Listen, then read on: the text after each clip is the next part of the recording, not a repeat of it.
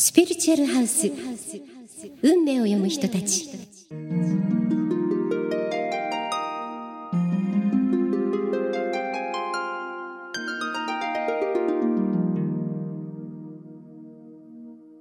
皆さんこんにちは、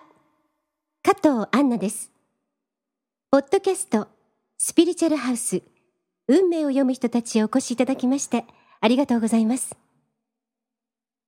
この番組では、海外で活躍中のスピリチュアルカウンセラーの方々をお招きして、スピリチュアルワールドからのメッセージや、皆様からのいろいろな質問、そして番組リスナーのプライベートや仕事に関わるさまざまな幅広いお悩みにお答えします。この番組は、心の未来を科学する国際知的エネルギー研究センターの提供でお届けします。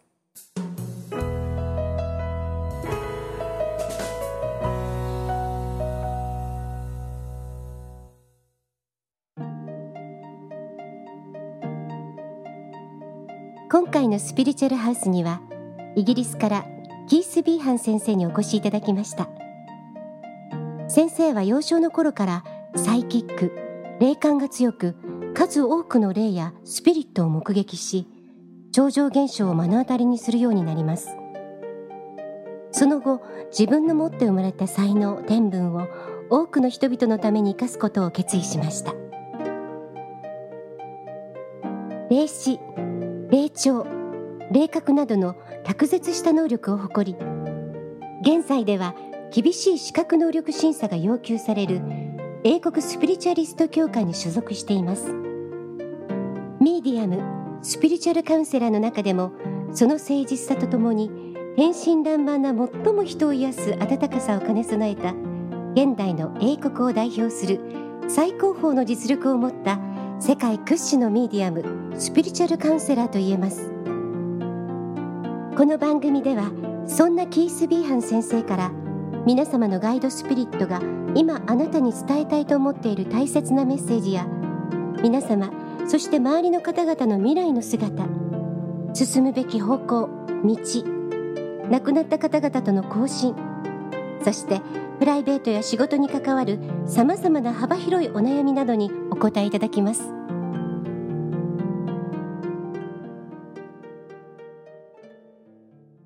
今日もキース・ビーハン先生にいろいろなお話を伺っていきましょう。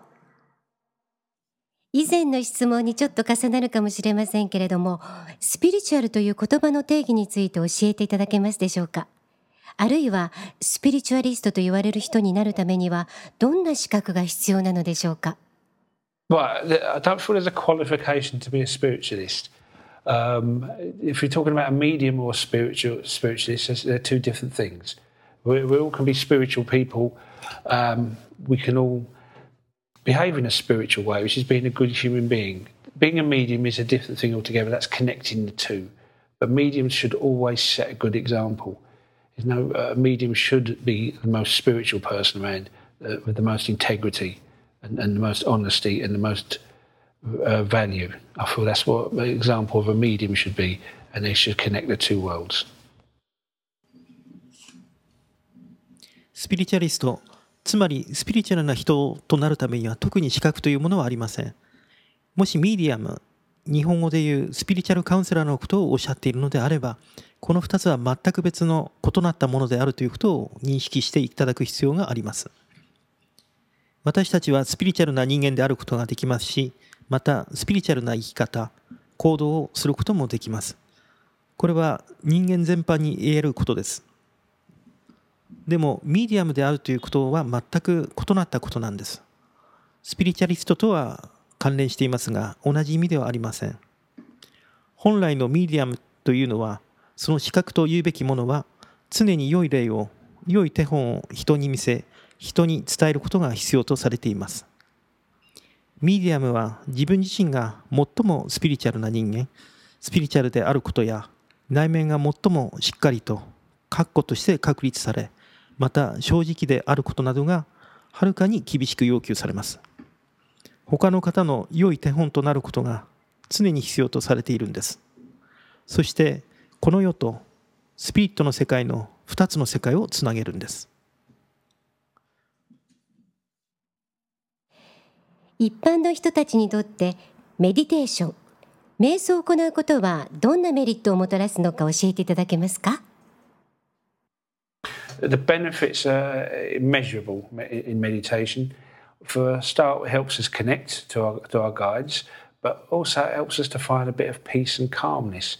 If you meditate correctly, you'll, you'll, after the meditation you feel very refreshed, and there's a peacefulness comes in, and it removes some of the smaller worries in life. Some of the things we get anxious about that aren't so important. I'm not talking about someone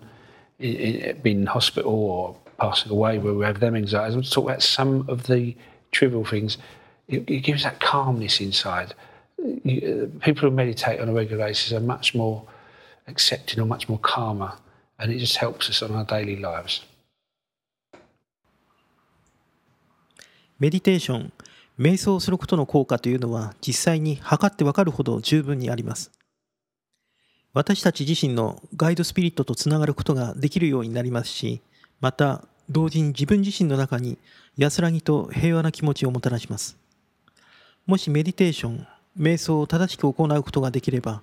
それを行った後はとてもリフレッシュして、そして平和な安らいだ気持ちが湧いてくるでしょう。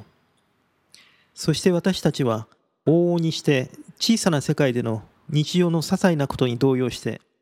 本来取るに足らない、心配すべきじゃないことを心配して心を煩わされがちです。今私が言っているのは、誰かが入院したり、えー、亡くなったり亡命したりという極端なケースのことじゃなくて、えー、日常的な些細なことについて言っているんですが、本当に自分の内側に平穏さ、安らぎ、平和な気持ちが湧き起こってくるようになるんです。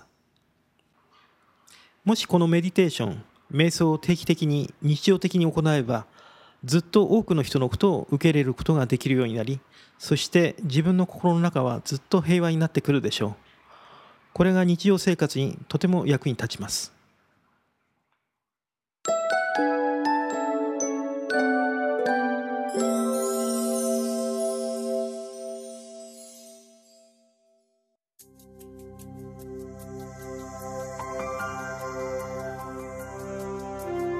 いかがでしたでしょうか。ポッドキャスト、スピリチュアルハウス、運命を読む人たち。ナビゲーターは加藤杏奈でした。それでは次回もお楽しみに。